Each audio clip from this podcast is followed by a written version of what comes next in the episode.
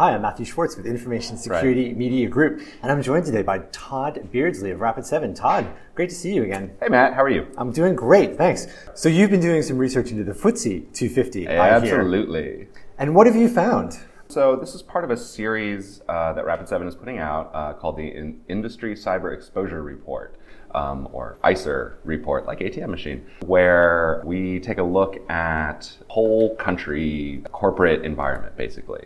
So uh, this is like on the heels of national exposure, where we looked at like the whole planet and like broke it up by country. This one is a lot more focused, like in a regional way. So the first one we did was Fortune 500, which was very U.S. centric.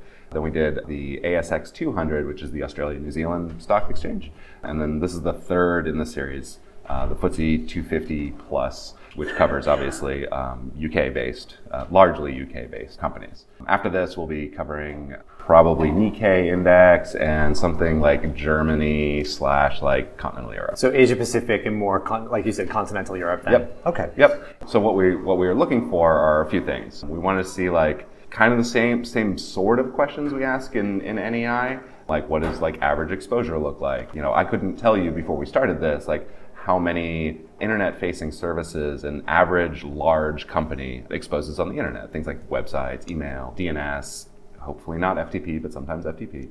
Things like that, right? Things you'd expect to find on the internet. And now I have an answer, and it's 35. 35. 35 services on average across the FTSE 250. Now that average moves around a lot depending on what industry we look at. FTSE 250 like breaks up their listings um, per vertical. So you have like some verticals have more than others. So like there's a few outliers, like gross outliers in there. So like there's one like equity services firm that has like something in the neighborhood of like 1,200 wow. uh, exposed services, which is an IT department I would not wish on my worst enemy. uh, that would be awful. 35 seems pretty reasonable and manageable for like you know companies of these size of this size. Um, it doesn't count things like hosted cloud provider. This is all IP space that is attributable to these companies, which actually is like the hardest part of this research is, is figuring that out. So now we have like an okay view of what's normal so people like mainly IT departments can, can go to their bosses and say like, hey, we have 1200 of these things, we need to like knock this down. I expect a lot of that is like accidental exposure.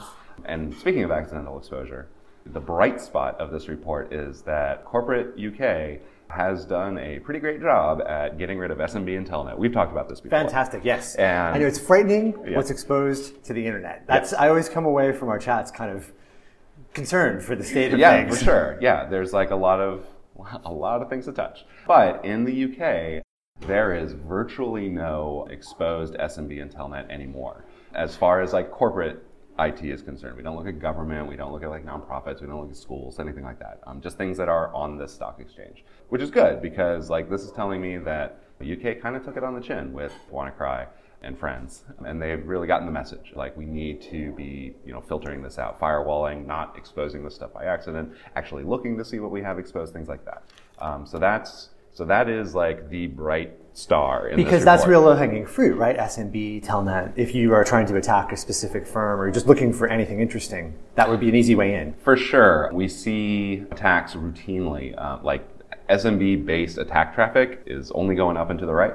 It's a slow incline, but it's definitely there. There are tons and tons and tons of targets out there. They're just not in the UK FTSE 250, which is good, which is uh, surprisingly great news you know, for Telnet, we saw the Mirai botnet uses Telnet. A lot of people are using uh, now credential stuffing attacks where they take lists of breach password usernames and passwords and then turn around and use those passwords on like Telnet servers. They use them on IMAP servers, POP, things like that too. Clear text, easy protocols.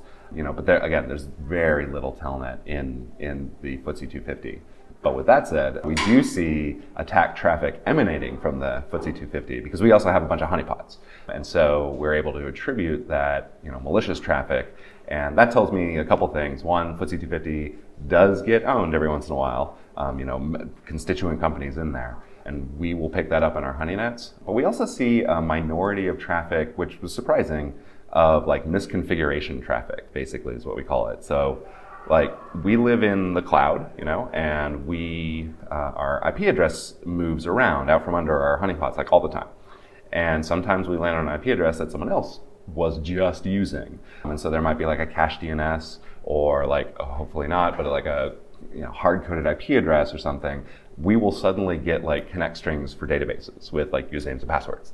And we say, thank you for the username and password, I guess. Um, that was not cool. Uh, um, we tend to let them know uh, that we saw it if we can attribute it like quickly to the offending organization. But this kind of like self-compromise is something that's happening a lot more often than we were expecting. Like we were expecting all malicious traffic and like scanners like us, right? But the accidental like self-breach uh, does happen somewhat routinely. Not a ton of time, but like if you want to, you know, learn secrets, hang out in the cloud for a while, and eventually someone will tell you one. Was that surprising to you, finding this accidental self-breaching, or does that reflect the fact that maybe cloud best practices are relatively immature still? I'd say a little bit of both. I think that sometimes there's fast flux on these IP addresses that live in the cloud. Like you might have an IP address for like an hour, which is way shorter than your, you know, time to live on your DNS. And so I think what administrators are need to understand is that that actually happens, right? Like people swap out IP addresses all the time. We've always kind of known this, you know, like we also know that like routes can change like over time, you know, things like that with BGP. But the fact is, is that routes tend to be fairly stable except when they're not. So those are the cases that, you know, DevOps folks need to need to look out for. Yeah, they need to account for that when they're thinking about their defense models or their how they might get pwned models. Right. Fascinating research, as always. Anything else to highlight? Any other surprises in the report? I'd say the biggest surprise overall, aside from the good news of, of SMB, was that in the UK FTSE 250, which is made up of you know name brand companies, there is a startling lack of HTTP to HTTPS 302 redirects. I can land on, an HTTP page by just, you know, and we do this by typing in the URL without the HTTP colon slash slash part. We will land on these name brand companies and never get redirected, which means I'm getting all my session data, all my cookies uh, being sent to me in the clear, which is a bummer because this opens me up to attack by like by you know people in a privileged position, man in the middle things, but like that includes, you know, anonymous Wi-Fi, which is actually used a lot in Europe. This is a normal thing for people to do. And there's a lot, you know, you see that a lot more here than you see like in the US, in Japan, like it, it is, it is more common to just kind of like bop onto somebody's uh, network, uh, especially for people like me who travel a lot and don't have like crappy data connections. But that said, so like it is surprising because, you know, UK websites, are super interested in telling you about cookies and all the cookies. And what they're not telling you is like, and by the way, this is all in the clear. So that's kind of a major problem. Um, we saw about 20% of the FTSE 250 behaving like this, which doesn't sound like a ton, ton, but it's way higher um, than we saw in any other region. So I browse to one of the FTSE 250 websites and a lot of it's being handled, like you said, via HTTP. Yep. So, and then if I've logged in via a cafe Wi-Fi, for example, that's yep. open, someone could easily sniff that traffic. Yeah, I mean, this is classic Firesheep attack kind of stuff, right? A lot of times when you're going to these websites, like they are brand names. A lot of them, you know, you're not logging in and doing things. Banks are fine, like they're all doing the right thing.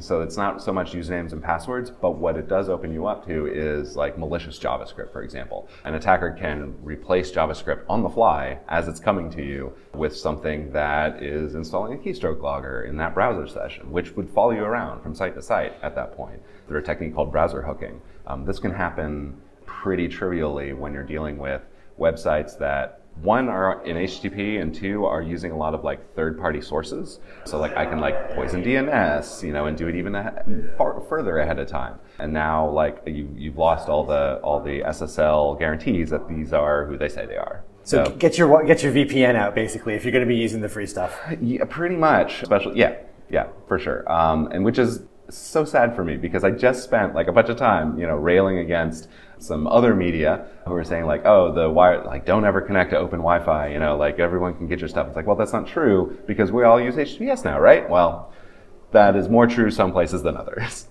Well, Tod, it's always a pleasure. Thanks for the insights you've had, both on the, the FTSE 250, mm-hmm. how corporates are addressing security, leaving ports open, not leaving ports open. Also, a bit of personal information about how to secure yourself, basically. Sure. Obviously, we're all at the front line of a lot of this stuff. Mm-hmm. So Always a pleasure. Thanks so much, Tod, for your time and insights today. Thank you, Matt. Always, always a pleasure on this end as well. Thank you. So I've been speaking with Tod Beardsley of Rapid7. I'm Matthew Schwartz with ISMG. Thank you for joining us.